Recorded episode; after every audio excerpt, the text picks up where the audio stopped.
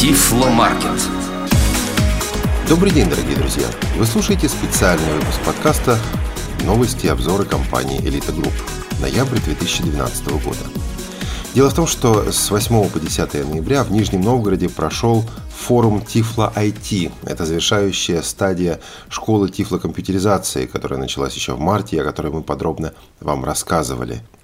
С марта по ноябрь участники школы тифлокомпьютеризации писали курсовые работы, проводили проекты, исследования и сейчас собрались для того, чтобы поделиться результатами. И мы с вами сегодня получим возможность услышать самое яркое, самое интересное из того, что происходило в Нижнем Новгороде за эти три дня.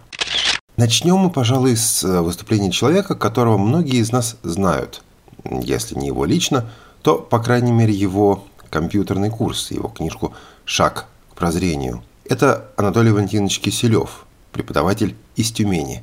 В первый день конференции он делился опытом преподавания. Давайте послушаем. За этот год мне удалось провести курсы для 10 человек, из них двое инвалиды с первой, первой группы, ну а 8, ну так как-то получилось, что вроде бы я ехал, всегда же получается так, что едешь с одними намерениями, а на месте уже получается, ну как, что, что, что, что получится.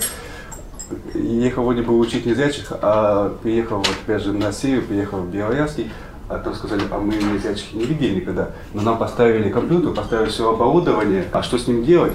А, не знаю, у нас какая-то другая, опять же, э, тенденция идет. Если выдали деньги, то надо покупать по максимуму. Надо покупать самое дорогое. Я приехал, опять же, в Белоярский, там стоят, э, как, как положено, фокус на 80 80 ключей.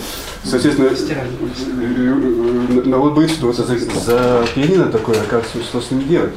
Ну и э, задача была-то, опять же, не столько научить познакомиться с JAWS, пользоваться, но и одновременно очень часто бывает такое, что надо перестраиваться, надо научить именно того, тому, что в данной, в данной ситуации, в данной э, требуется, с чего от тебя ожидают.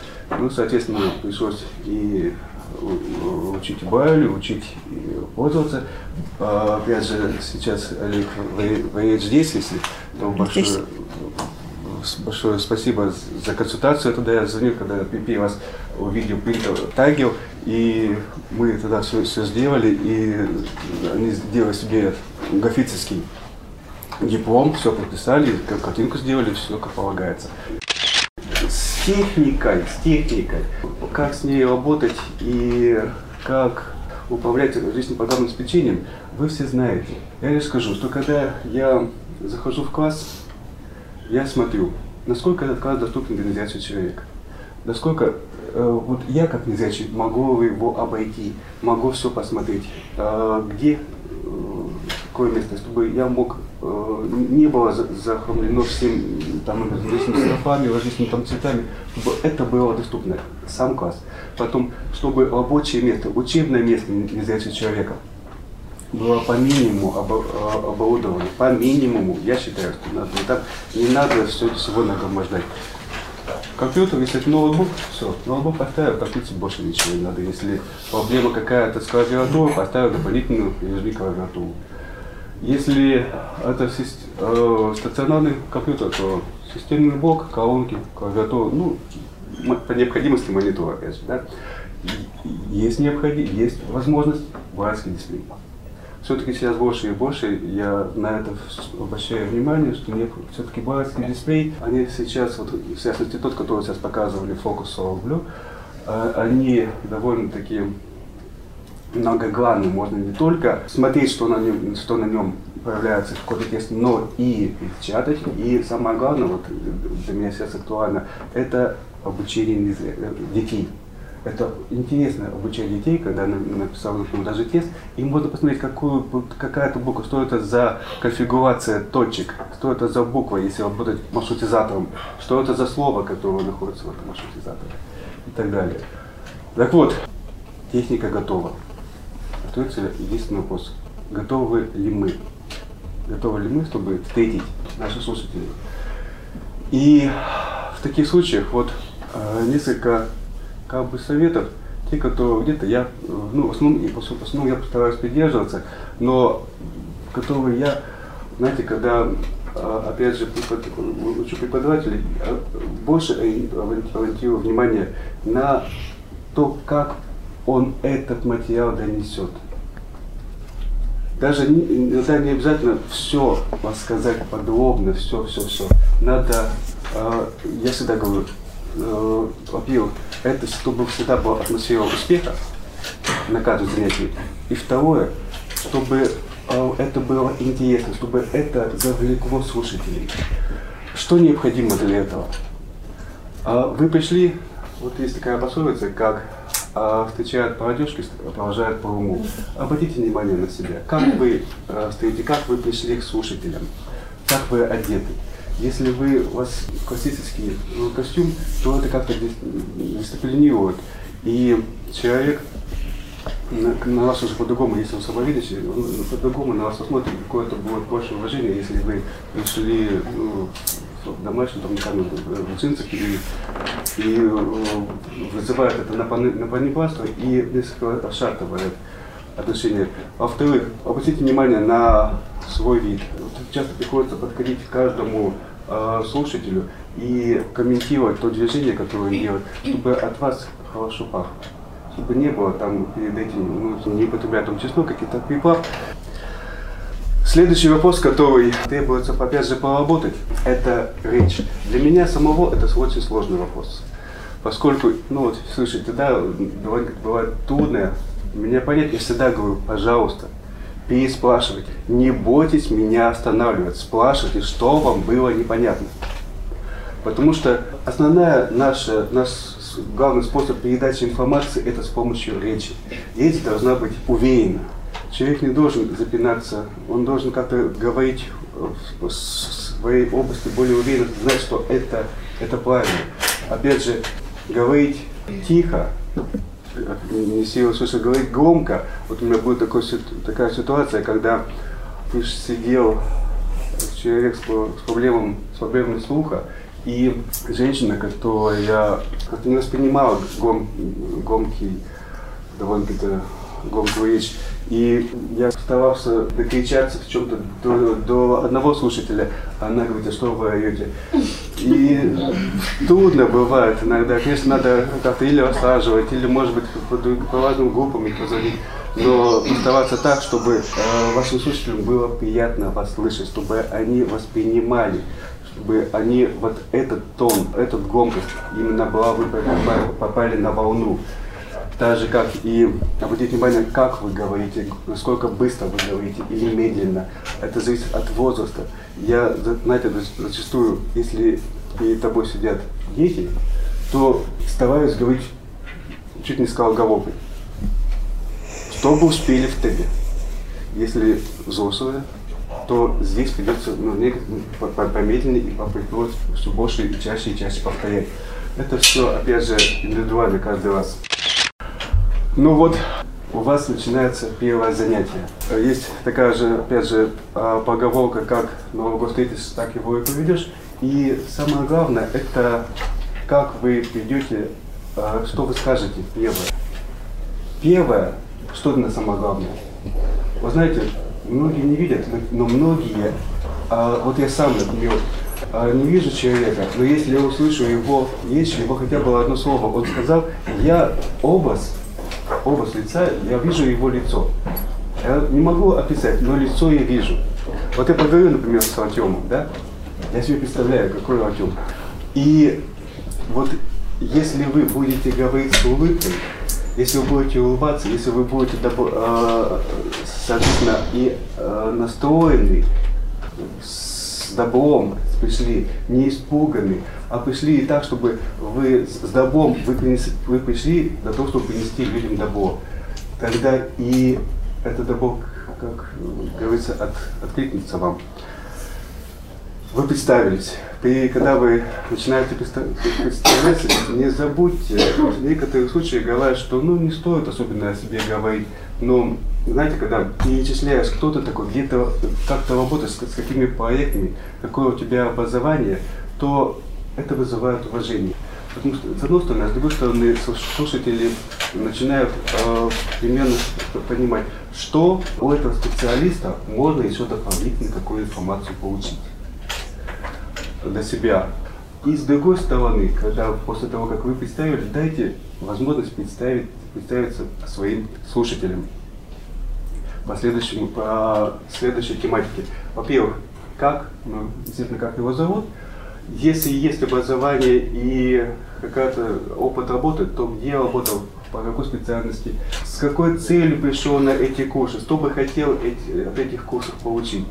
Вы познакомились с группой, примерно представляете уровень этой группы, и если работать только с одним человеком, который часть этой тематики уже знает, и идти э, дальше на третью степень переискать, то что у вас будут делать остальные.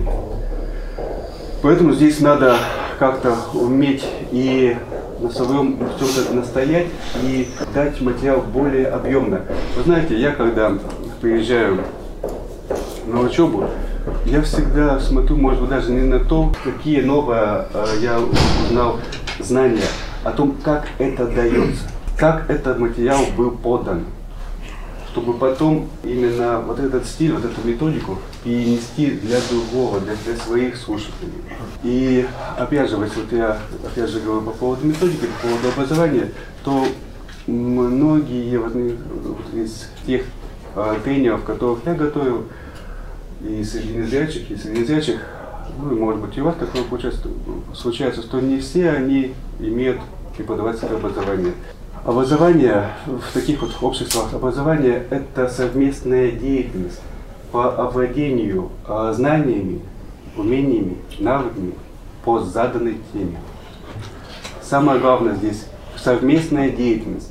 Вы не открещиваетесь от своих слушателей, что вот вы их дали, им дали материал какой-то, и все.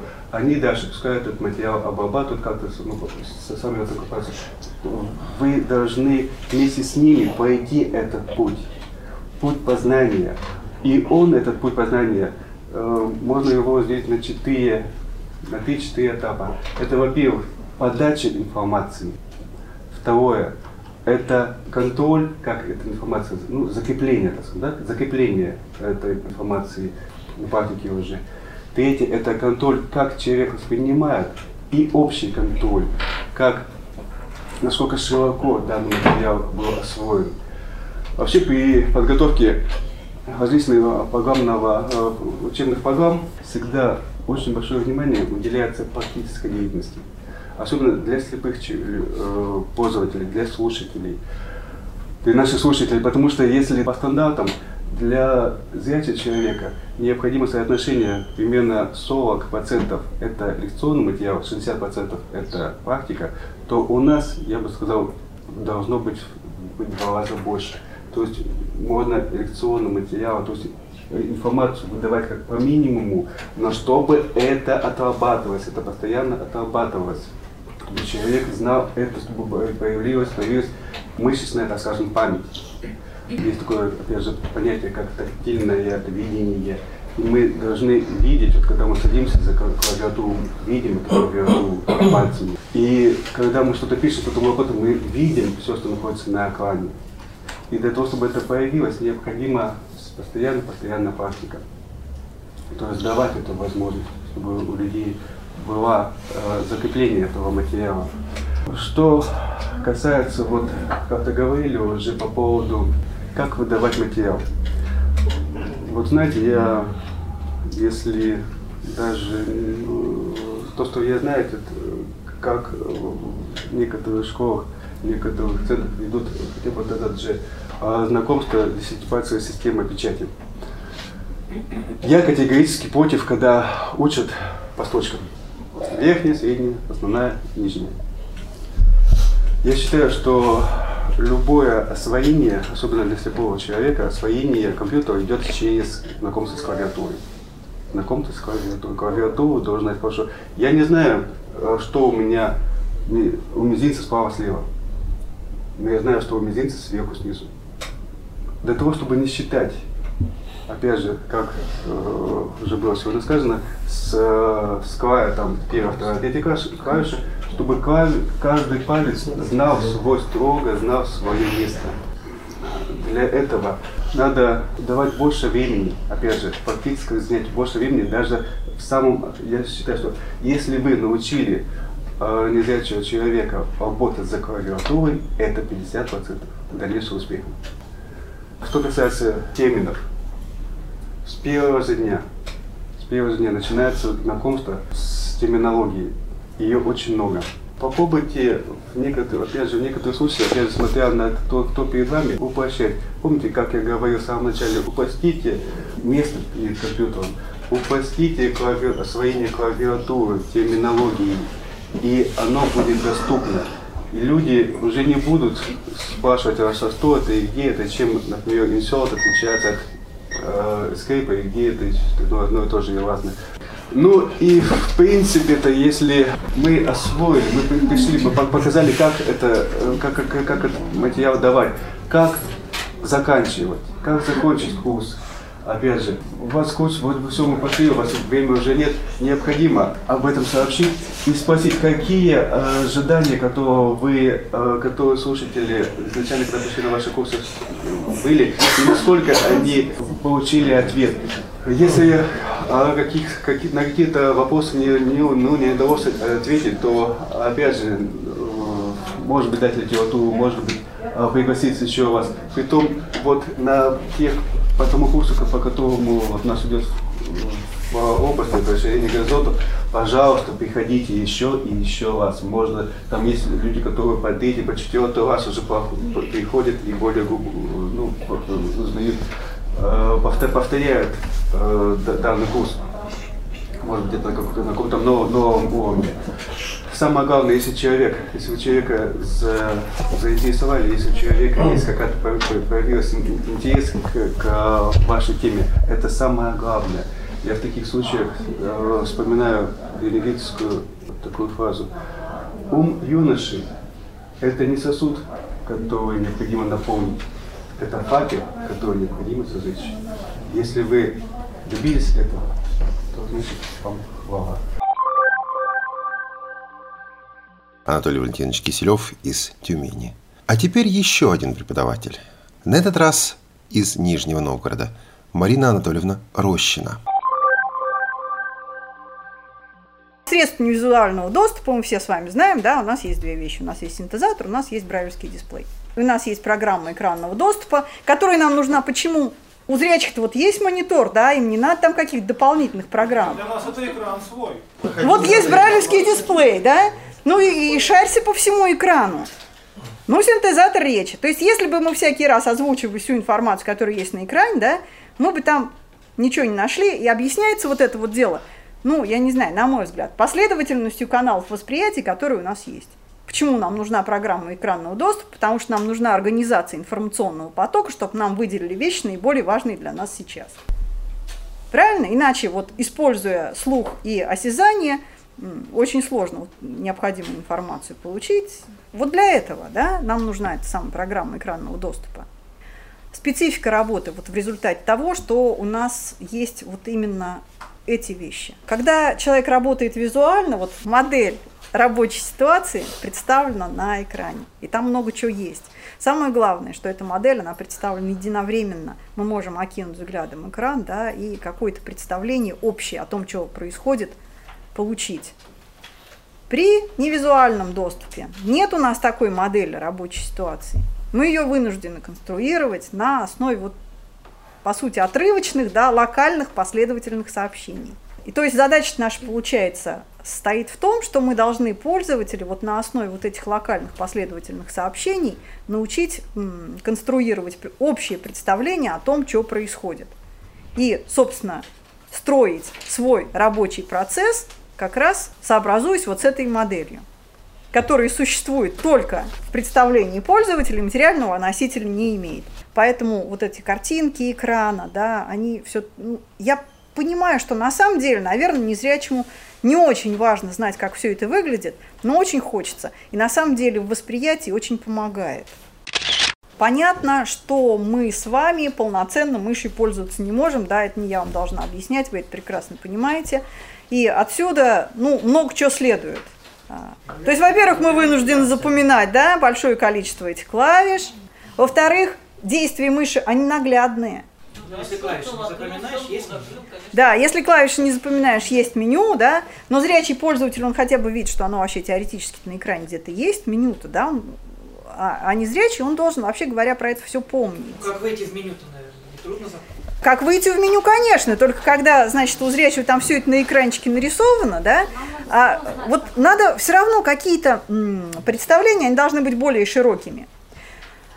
Ладно, хорошо, давайте, значит, про слововидящих. Мы про них мало говорим. Они, на самом деле, занимают некое промежуточное положение между незрячими, у которых вообще вот все последовательные материальные картинки нет, материального носителя нет, да.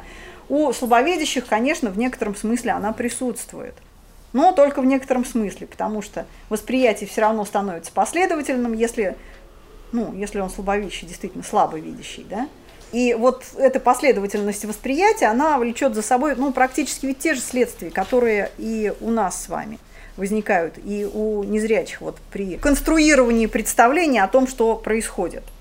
Ну, то есть, смотрите, Windows проектировался как интуитивно понятный, да, и он действительно был интуитивно понятным до тех пор, пока мы это на экране показывали. Когда нам это начинает передаваться чисто словами, то есть интерфейс стал исключительно словесным, по сути – у нас наглядность очень во многом потерялась.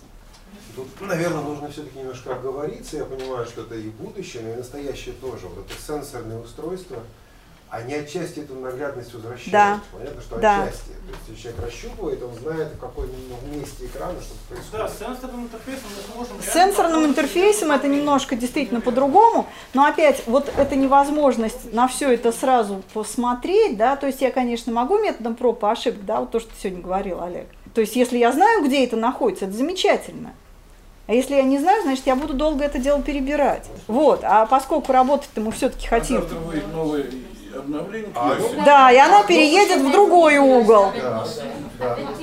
Вот. Опять же, в приложениях тоже все по-разному Теперь то, о чем мы говорили, информации, которая рабочий процесс помогает выстраивать, там всякие разные панели инструментов, всплывающие подсказки, они просто так у нас ведь не образуются с вами, да? Там можно, конечно, прочитать, и меню можно прочитать, и подсказки можно при желании прочитать, но надо знать как.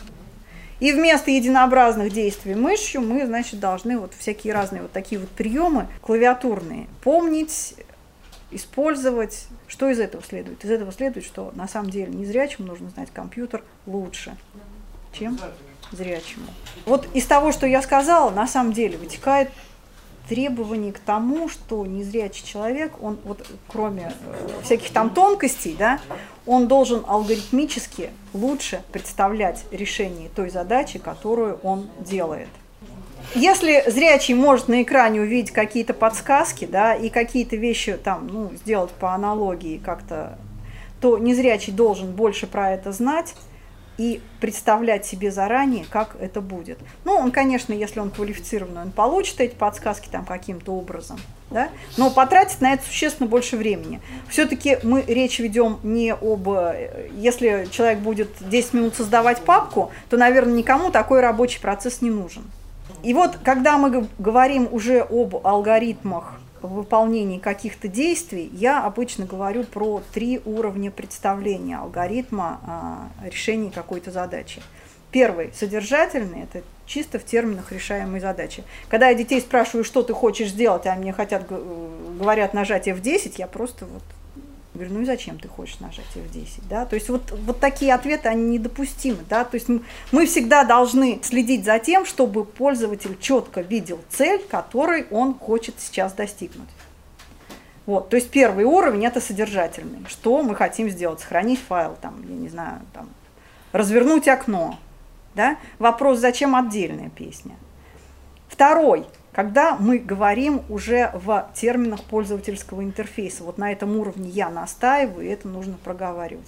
Что ты хочешь сделать? Я хочу сохранить файл. Что ты для этого должен сделать? Пойти в меню, ну не сохранить, да, первый раз там сохранить как. Я должен пойти в меню, в меню выбрать такой-то пункт, его активизировать, откроется диалог, Что дает вот этот уровень? Он дает то, что мы свели задачу к некоторым, которые мы предположительно умеем решать. Мы предположительно умеем работать в меню, мы умеем выбрать пункт, умеем его активизировать и умеем работать в диалоге дальше. Если мы всякий раз будем говорить, что я должен понажимать стрелки вверх-вниз, наверное, какое-то количество раз это нужно проговорить, да? но не каждый раз. Это, во-первых, сильно отвлекает наше внимание. Мой подход он именно в этом. Когда э, появилась вот эта вот подсказка Джоза, да, когда он там проговаривал, что там он говорит-то, я уже отключила их давно, да, для перехода к следующему элементу нажмите стрелку вправо или влево, да, то есть когда вот эта вот штука только что появилась, она мне как-то очень понравилась, да, и мы когда начинали с детьми, скажем, работать, да, я им говорил, смотрите, как здорово, он вам там все подсказывает. Дальше я поняла, что при, вообще на самом деле это вещь вредная. И вот в каком плане? Люди приучаются это дело не слышать. Я, когда начинаю работать, я настаиваю на том, чтобы люди слушали и понимали все, что им сказал Джосс. Вот как-то мне обычно хочется, чтобы они ко всему тому, что он сказал, относились серьезно, да? А когда он без конца повторяет вот все вот эти вот вещи – ну, как-то вот внимание рассеивается, да, и человеку кажется, что, ну, всегда он говорит одно и то же, и фиг ли я его слушать буду, да, то есть вот чисто психологически. Поэтому я сразу учу, что если тебе нужна эта подсказка, ну, нажми ты там, дружок, я не знаю, там, insert tab, да, если это, или insert F1, он тебе еще больше что-нибудь скажет. То, о чем Анатолий Валентинович говорил, создание комфортной психологической обстановки, естественно, без этого, да, тут я мало чего могу добавить, да, и опять же он сказал такую вещь, как э, атмосфера успеха. Это действительно очень важная атмосфера заинтересованности. Я лично не знаю, как решить этот вопрос в самом начале. Вот когда мы уже не просто там учим клавиатуру, а когда нужно ввести основные понятия Windows, без которой, которые вроде бы цепляются одно за другое, и без которых очень сложно начать рассказывать какие-то вещи более содержательно сложные. То есть хотим мы того, не хотим, мы людей должны как-то познакомить с файловой системой. Мы должны их познакомить с элементами управления Windows, да? И вначале, когда вот только мы начинаем работать на компьютере, скапливается какое-то большое количество понятий, которые надо ввести, и которые друг без друга на самом деле плохо существуют, и как-то надо начать работать, чтобы человеку было интересно. Просто если я ему сначала начну долго-долго рассказывать про файлы, да, про расширение, там это, он не понимает вроде как это для чего, да. Если я ему начинаю рассказывать тоже отдельно про какие-то элементы управления, про какие-то тонкости, он тоже не понимает для чего. То есть хочется с самого начала дать какой-то инструмент, в который он уже может ну, я не знаю, какое слово здесь уместнее, играть или работать с ним, да, то есть какую-то практическую пользу от компьютера начать получать. Вот самый начальный момент обучения когда мы уже на клавиши вроде как нажимать умеем, да. Теперь вот здесь вопрос освоения клавиатуры, он так обсуждался всяко разно. На самом деле мы поставлены очень разные условия. Хорошо, когда у меня есть курс, там, ну, я не знаю, часов на 200, да? Не, ну даже на 200, наверное, мало, чтобы, ос... алфавит, чтобы десятипальцевый метод осваивать. Наверное, и 200 часов, ну, в зависимости от того, какие там еще стоят задачи в курсе, да? А когда у меня курс, ну, я не знаю, условно, 150 часов, да, пользовательский, причем я должна дать и умение работать с текстом, и умение работать в интернет, у меня просто физически нет времени на освоение десятипальцевого метода. То есть что я обычно делаю? Я обычно показываю основные приемы. Я говорю, ребят, пальчики вообще ставим вот так, вообще каждый пальчик должен нажимать свою клавишу. Остальное, если вы хотите, вы это возьмете. Но без чего нельзя двигаться? Нельзя двигаться без умения нажимать э, комбинацию клавиш. Ну, потому что иначе э, вы споткнетесь там на первом же, когда insert T просите нажать, да, у одного там он просто говорит «е», да, другой там вообще бог весь чего, да. Вот. Про психологическую обстановку, вот целиком согласна с Анатолием Валентиновичем, когда мы приходим в класс, нам главное не показать, какие мы крутые, а как-то вот все-таки, ну, я не знаю, там, пойти в массы. Сложно-то на самом деле чего? Не перегнуть палку ни в ту, ни в другую сторону. Потому что как только ты людям разрешаешь задавать все вопросы, которые им приходят в голову, да, люди наши тебе все вопросы задавать и будут на все темы. То есть вот какую-то вот такую вот серединку надо запретить им вообще вопросы задавать, но это совершенно да, не вариант. Дальше. Следующий принцип, о котором я хочу говорить, это постепенность. Я понимаю, что каждый продуманный курс этим свойством обладает, да. Мы же не учим детей сразу брать интегралы. Мы все-таки их сначала складывать учим, правильно? И не, учим, и не даем им там изучать на какой-нибудь там большой советской энциклопедии алфавит. Как-то для этого существует букварь. Вот в компьютерах с этим плохо. И программы наши, вот учебные, да, ну, я видел некоторое количество программ, они в этом плане тоже продуманы не очень хорошо. Есть диалоговое окно, да, и хорошо бы научить с ним работать, прежде чем мы начнем условно учить людей форматировать документы в Word. Потому что и то, и другое человеку сложно. И когда мы рассказываем про параметры форматирования, про выравнивание, я хочу, чтобы он сосредоточился на параметрах форматирования, а не на том, каким образом он должен перемещаться по этому диалогу. Поэтому содержательно сложные вещи мы даем после того, как они освоили технику.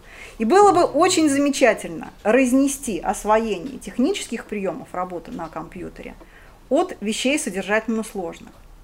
Вот здесь было бы очень здорово иметь какие-то обучающие инструменты. Ну, я не знаю, было бы, на мой взгляд, очень здорово поиметь программку просто, которая в меню на понятных пользователю словах. Вот без всяких там обновлений Windows, там, без всяких там английских вещей, которые обычно человека, начинающего только в заблуждение, вводит и травмирует ему все нервные окончания. Сделать какую-нибудь игрушку, да, вот мне очень нравится вот эта идея Анатолия Валентиновича, мы с ним и в прошлый раз про это разговаривали, с игрушками.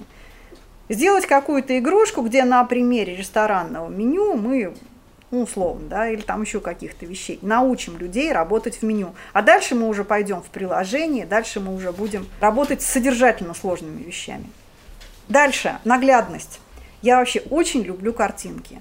Когда я веду курс, особенно для людей начинающих, некоторых пугает то, что человек не читает по Брайлю. Не надо делать вещи, которые надо читать. Да? Если вы рассказываете про дерево, нарисуйте ему дерево, не надо там надписей. Вы им нарисуйте чтобы человеку было за что зацепиться. Осязание – это значительно больший аналог зрения, чем слух. И поэтому какую-то картинку, чтобы это все представлялось. Например, наверняка вот не только я сталкивалась с тем, что очень плохо идет вот у людей, которые не знакомы были никогда с компьютером и с пишущей машинкой тоже. Когда мы учим людей редактировать текст. У меня дети, значит, пишут, сегодня плохая погода. Я говорю, хорошо, замечательно, давай теперь сделаем неплохая погода. Вот никто не видел, что они, значит, ставят там курсор там, на букву П, а потом пишут сначала Е, потом Н. Ни у кого не было такого. У меня было, у меня так дети делали, ну, потому что Е же ближе. Перед П это должно Е стоять, правильно? Почему? Потому что мы себе наглядно не представляем, что происходит, когда вводится буковка, да, строчка отодвигается, курсор перепрыгивает туда, и буковка вводится, значит, дальше. Да? Вот это нужно наглядно показать человеку. Да, на брайлевском дисплее это видно замечательно, только у нас не, мы не всегда работаем с брайлевскими дисплеями. Кстати, можно это легко, ну, я не знаю, можно нарисовать. Можно взять там какую-то брайлевскую надпись, ее порвать, показать, как это происходит. Очень неплохо это показывать на азбуке вот с этой, со строкой вот для сборки букв. То есть вот такие вот простые наглядные вещи, которые просто нам помогают и облегчают жизнь нашим пользователям совершенно точно. Если взять, например, технику Apple, да, там курсор себя ведет совершенно по-другому. И приемы, приемы редактирования Windows, они там не работают, причем совершенно. Но в то же время, если ты представляешь себе, что такое курсор, как он себя ведет, то с Windows на Apple переходит за 5 секунд, если ты представляешь. Вот именно, что если ты представляешь, да? Теперь, вот смотрите, вот бьемся, да, с детьми, вот, ну, я не знаю, причем пока им говоришь, это совершенно как-то вот про альт-таб, да, как переключается приложение. Вот я всем, да, и детям, взрослым говорю, вот, если вы там альт отпускаете, то вы ну, будете между двумя приложениями переключаться, если мы держим альт, мы переключаемся по кругу. Говорить можно сто раз. Беру листочки, складываю в стопку, говорю, смотрите, вы как только отпускаете альт, у вас листочек вытаскивается наверх. Если вы в следующий раз отпускаете, у вас, вот они, вот эти вот два листочка меняются физическими местами. И все. И народ понимает, да, и вроде бы уже дальше начинаем работать с этим. Ну и последнее, о чем, значит, вот я в, данном месте хотела бы сказать, это выявление логики. Давайте все-таки поможем пользователю увидеть логику вот в этом вот безобразии, которое называется Windows, да, мы все его ругаем, мы можем там сколько угодно, но все-таки люди думали, когда они это делали. На мой взгляд, заставить людей запомнить безумное количество горячих клавиш, ну, во-первых, смысла нет. Не, ну может и есть, да, если у кого-то там абсолютная память, но я никогда не требую от них запоминания всех горячих клавиш. Значит, важнее, наверное, все-таки показать, где их потом взять. А, почему не требую? Потому что я прекрасно знаю, что вот мы проходим материал, да, вы, может быть, и помните вот эти горячие клавиши, вы их потом забудете однозначно, если не будете этим пользоваться постоянно. Поэтому показываем, где их взять, да. Когда я говорю о логике, ну о чем? Вот замечаем такие вещи. А, shift у нас существует для выделения, да, все знают. Причем мы шифтом выделяем и фрагменты, мы шифтом выделяем и файлы в файловой системе. Читаем мы текст insert стрелка вниз, да, без этой команды мы никуда не денемся. А выделенный текст мы читаем insert shift стрелка вниз. Но это же логично, потому что shift мы использовали для выделения. И вот такие вот, казалось бы, простые вещи, они на самом деле сильно помогают пользователю. Да? Вот тот пример, который, опять же, был в курсе с клавишей Ctrl. Да? При перемещении по тексту она выступает как усилитель. Я об этом постоянно детям говорю, и как-то им проще становится это запоминать. Да? Если мы просто стрелочками двигались по символам, Ctrl стрелочкой мы движемся по следующим объектам уже, да, следующего уровня, уже по словам вертикальными стрелочками по строчкам, а там уже по абзацам. То есть вот такого рода, да. Если делет вверт удаляет просто символ, да, то Ctrl делет удаляет слово до конца. По сути, это усиленный делет, правильно? И вот такие вот простые, казалось бы, вещи, это касается, конечно, вот не только этого, да, то есть как-то вот чтобы люди вникали, чтобы они не думали, что это вот просто так сделано, вот по возможности чтобы они видели универсальность приемов управления. То, о чем я уже говорила, а, как бы диалог, он и в Африке диалог, да. Меню, оно, конечно, тоже бывает разное, но тем не менее. Шесть задач, которые я перед собой обычно ставлю при обучении. Овладение терминологией, то, о чем Анатолий Валентинович говорил. То есть, чтобы человек понимал слова, все слова, которые говорит Джос, все слова, которые знает преподаватель. Без этого мы двигаться дальше не можем – Причем, вот смотрите, какая вещь. А, гонясь за красивостями речи, мы очень часто начинаем употреблять слова-синонимы. Хорошо, когда пользователь понимает, что это вот именно синонимы, что это одно и то же. Очень часто он этого не понимает, а мы ему забываем про это сказать. К счастью, Джост хотя бы этого не делает, но мы с вами этим грешим. Дальше, ну, то, о чем я говорила, да, формирование, э, умение формировать целостную картину по последовательным сообщениям программы экранного доступа. Я перед собой сознательно ставлю вот эту задачу, когда я научи, начинаю учить людей работать на компьютере. Дальше формирование навыков ориентации в рабочей ситуации при помощи команд чтения экрана. То есть на самом деле два режима. Да? Мы получаем сообщение от JOS автоматически, и это то, что вот было в предыдущем пункте, и мы э, умеем заставить JOS сказать то, что нам хочется. И вот с помощью вот этого второго мы должны научиться ориентироваться в среде. Процесс очень похож на процесс ориентирования в пространстве. Мы идем, мы какие-то ориентиры замечаем, про какие-то специально спрашиваем. Ну, освоение приемов а, работы с стандартными элементами – это то, о чем я уже сегодня говорила, да, чтобы потом уже можно было, опираясь на это, идти дальше и какие-то более э, содержательные вещи рассказывать. А дальше про алгоритмическое представление, то, о чем мы с вами только что сказали и развитие способности контролировать то, что происходит, вот по тому, что мы слышим, и по тому, что у нас в представлении есть, о чем я. Ну, мы нажимаем какую-то клавишу, ожидаем получить какую-то реакцию, а реакция вовсе другая – большая часть начинающих пользователей не слышит, что реакция другая. Вот их нужно к этому специально готовить, сознательно. Причем, как выйти из той ситуации, когда вы нажали не ту клавишу, да, ситуации бывают всякие разные, и вот эти ситуации надо обязательно отдельно проговаривать. И нужно, чтобы они это замечали, иначе они, иначе вот действительно происходит F8 пятый раз, да, и прощай результаты полуторачасовой работы. Это была Марина Анатольевна Рощина из Нижнего Новгорода. Во второй день конференции участники представляли свои проекты. Один из них – это проект «Доступная среда», который осуществляется в Волгограде. И этим проектом непосредственно занимается Евгений Рыбников. Он рассказал о том, как готовить графические материалы. У меня курсовая работа называется «Беспечная безбарьерная среда для незрячих и слабовидящих с помощью тифлокомпьютерных технологий. Думаю, начать стоит о самом понятии безбарьерной среды, то есть Э, я думаю, многие из вас уже представляют, что это такое. Ну, вкратце могу сказать, что э, безбарьерная среда – это некоторый э, совокупность принципов организации физического и информационного пространства, также способов оказания услуг, которые доступны для маломобильных групп населения, в том числе людей с инвалидностью по зрению. Наша организация уже давно занимается проблемой как раз безбарьерной среды для а, именно инвалидов по зрению. Но я думаю, понятно, что проблема для многих актуальна. И эту проблему, кстати, во многом можно решить а, за счет как раз э, тифлокомпьютерных, тифлоинформационных технологий, которые у нас э, собственно говоря, по поводу которых мы здесь и собрались. Что можно решить с помощью как раз этих тифлокомпьютерных технологий, где они могут применяться? То есть а, в соответствии с российским законодательством, условно говоря, можно выделить три вида вот такой рельефно-графической информации. То есть это, собственно говоря, мнемосхемы или план схемы объектов, то есть это рельефный такой выпуклый план объекта с подписями либо выпуклыми буквами, либо шрифтом Брайля. Это, собственно говоря, таблички шрифтом Брайля, то есть это э, некоторая информация о, там, о назначении кабинетов, дверей и всего остального, которое размещается на дверях. И, собственно говоря, информация, э, ну, как бы дублирование общей информации, то есть, ну, обычные информационные стенды, э, которые есть в любых учреждениях, ну, которые, как правило, недоступны для незрячих. Там может разная информация, вот, по сути, работа учреждения, еще о чем-то. Ну, в общем, я думаю, это понятно.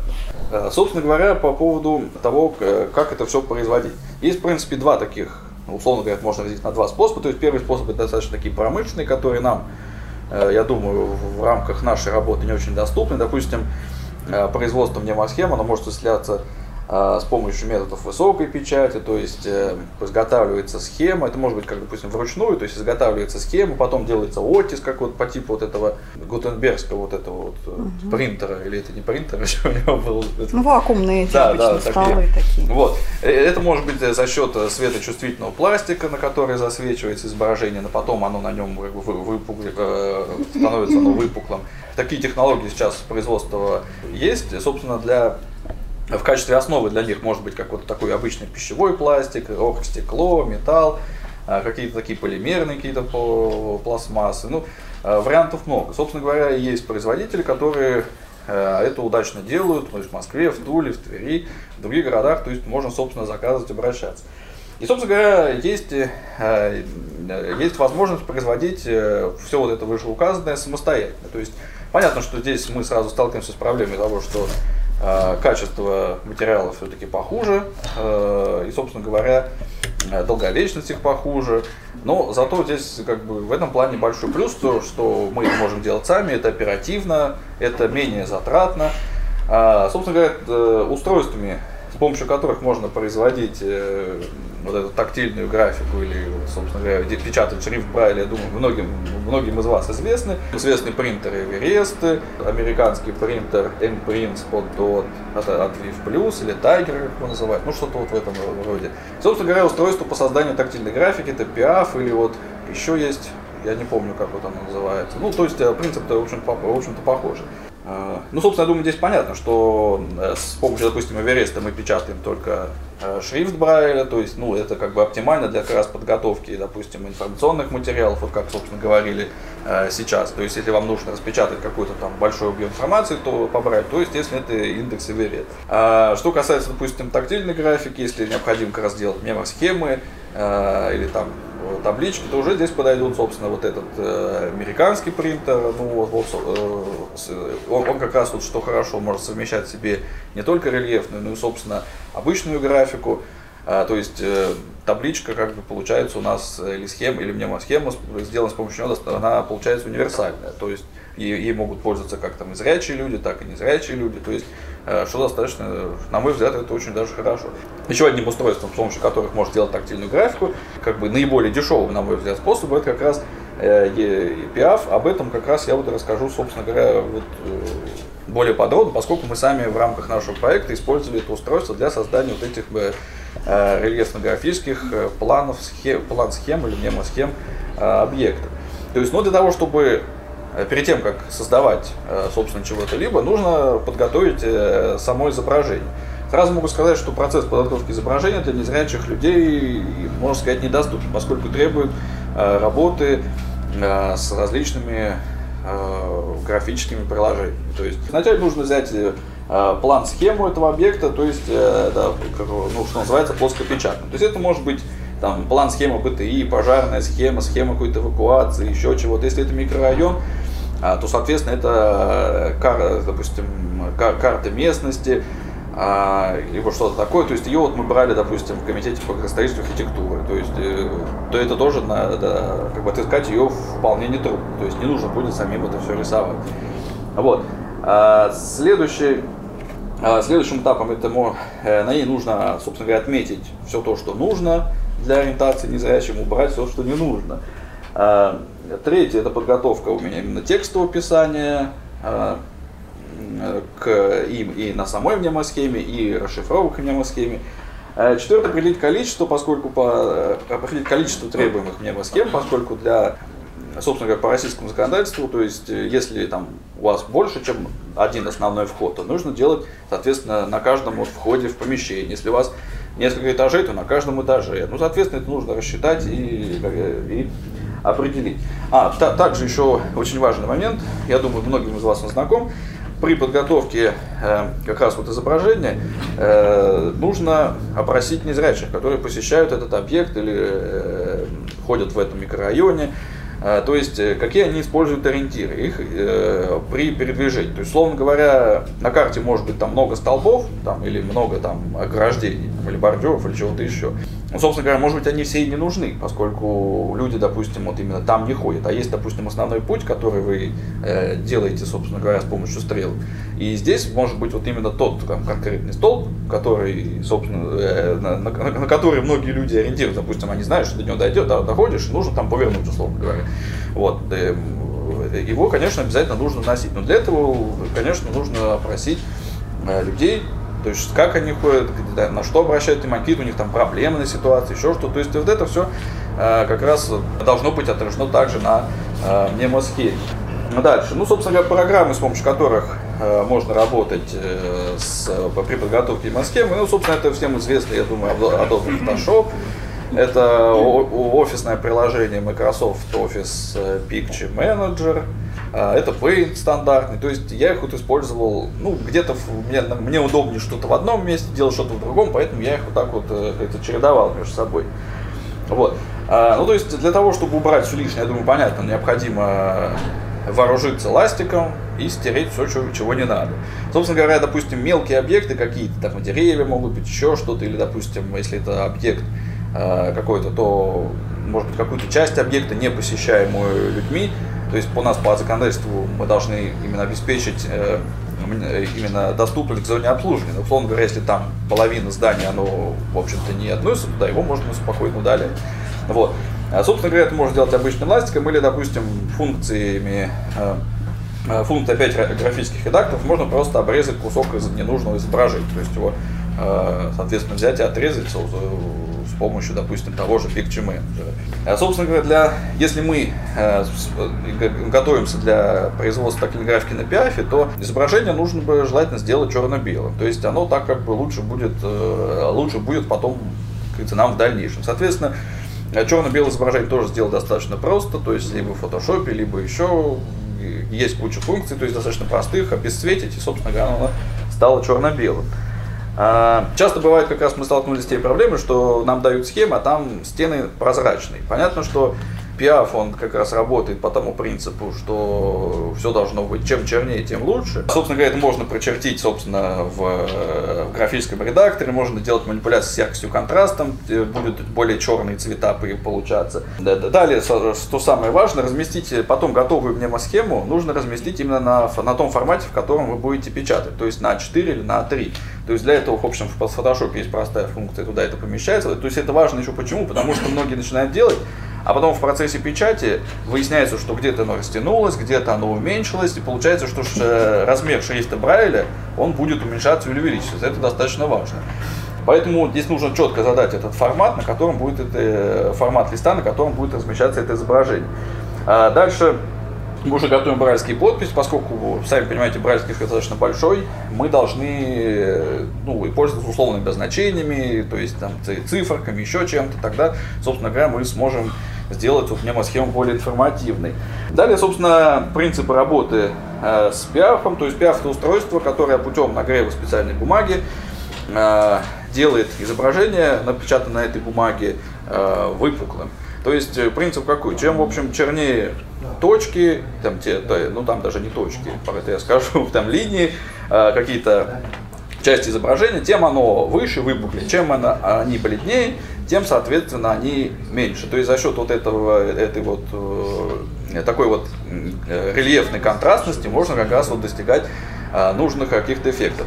То есть, что касается, вот если мы говорим по безбарьерной среде, то есть подготовки план-схем, там достаточно все попроще, то есть нам не нужно какие-то картины, нам, в принципе, нужно четко дать, понимать, понять, что вот будет линия объекта, вот его очертания, то есть там, в общем-то, достаточно вот, говорю, одного цвета, условно говоря, черного.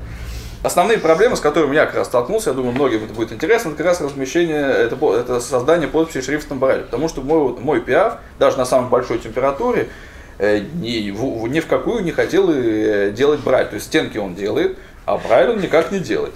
Соответственно, ну, проблем было много в этом плане. Я даже, ну, первый вариант, допустим, это там прибавить температуру. Может быть, я не знаю, может быть, это слишком толстая бумага. Соответственно, третий вариант это, собственно, неподходящие шрифты. Как мы, собственно, вот с Олегом Валерьевичем выяснили в процессе работы, что, по сути дела, для пиафа нормального шрифта-то и нет.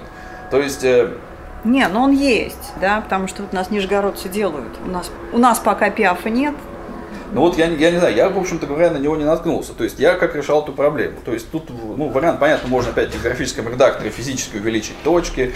Э, но я делал это проще, то есть, собственно говоря, маркером, который идет вместе с пиафом, Э, я эти точки заново протыкивал, вот, как бы вручную, что называется, и, собственно, у меня получал, получался тогда Брайль. Но опять-таки здесь проблем с ним достаточно много, потому что Брайль достаточно низкий, читать его, ну, опытным, опытные брайлисты читают нормально, которые начинающие, у них уже как бы проблемно получается это все. И здесь такая тоже большая проблема. Если шрифт будет жирнее, соответственно, э, вот пиаф не позволяет делать именно более детализированные такие изображения. То есть здесь нужны отступы. И, соответственно, точки могут при нагреве налазить друг на друга, что, соответственно, портит всю картину и вот э, именно э, затрудняет все чтение Брайля. Э, в заключение могу сказать, что в принципе развитие дифференционных технологий делает такой весомый вклад и в создание безваренной среды для незрячих слововичек. Но здесь есть ряд проблем. С одной стороны, собственно, устройства не очень распространены и не всегда доработаны, как, ну, на мой взгляд, как кажется, ну, для того, для вот именно для такой полноценной работы. С другой стороны, небольшой, ну как бы, не, не, невысокий уровень пользователей этих устройств. Собственно говоря, немногие осваивают, и немногие уже освоили это, немногие, допустим, собираются осваивать. Поэтому вот в свете указанных проблем, которые мы должны, наверное, вот решить в, в дальнейшем, мы тогда можем говорить о, вот, о полноценном применении информационных технологий в, при создании безбарьерной среды и там в других сферах реабилитации незрячих. Это был Евгений Рыбников из Волгограда. К сожалению, наше время подходит к концу. Мне пора с вами прощаться, и мы увидимся и услышимся уже в очередном подкасте компании «Элита Групп» в конце ноября. Но не уходите, пожалуйста. Задержитесь буквально еще на три минуты. Потому что, ну, потому что я очень хочу, чтобы мы с вами послушали еще одну коротенькую презентацию. Это Павел Сафонов из города Кумертау он тоже представил свой проект. И с этой презентацией я оставляю вас сегодня. Спасибо. Я маленький принц, большой руководитель маленькой планеты, планеты невидимок. И социальной программы рукою звезд касаться. Мне досталась очень интересная планета. На ней все жители невидимки. Они не видят друг друга, и их никто не видит. Однажды они прилетели ко мне и остались со мной. И тут начались чудеса. За год жизни на нашей планете девятилетний мальчик Слава выучил систему Брайля, освоил компьютер, теперь читает большие книги и учится дистанционно на компьютере. Семилетняя девочка Ирина, не умея читать и писать по-русски, выучила английскую раскладку клавиатуры и теперь читает и пишет по-английски. Девушка Даша, в начале лета впервые увидев компьютер, в конце уже задавала русским язычным пользователям Рунеты вопросы. А недавно она выступала со своим сольным номером с аккордеоном на самой большой сцене нашей Вселенной. Наш девиз. Реализуемся вместе. Продвинулся сам, продвигай других. Для нашей планеты это норма и закон. Только недавно с незрячими ассоциировали белую трость. Теперь же постепенно клавиатуру. Она становится проводником незрячих в мире, в интернете. Возможности GPS-навигации расширяют границы познания окружающего мира до бесконечности. Говорящие смартфоны позволяют оставаться на гребне жизни. Никакая другая планета так кардинально, так качественно не изменилась, как наша. Задумайтесь, кто такой маленький принц? Почему принц? Меня зовут Павел. В переводе с греческого мое имя означает маленький. Принц потому что эта планета досталась мне по долгу, по судьбе. Быть руководителем – моя обязанность, мой долг. На нашей планете победить значит выжить. К сожалению, на нашей планете есть вулкан. Вулкан уныния. Но, к счастью, у нас он действующий. Но он напоминает нам всем, какая может случиться беда, если вдруг он прорвется. На пастбищах нашей планеты пасется барашка по прозвищу Вера. Она сгрызает сорняки сомнения, дабы они не опутали всю нашу твердь. Мне повезло больше, чем другим.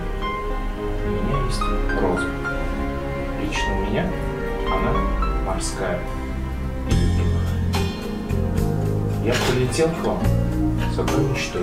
Я хочу, чтобы когда вы пролетали мимо нашей планеты, вы не говорили, какая милая необитаемая планета. И не поздоровавшись, пролетали мимо. Наша планета обитаемая. Просто мы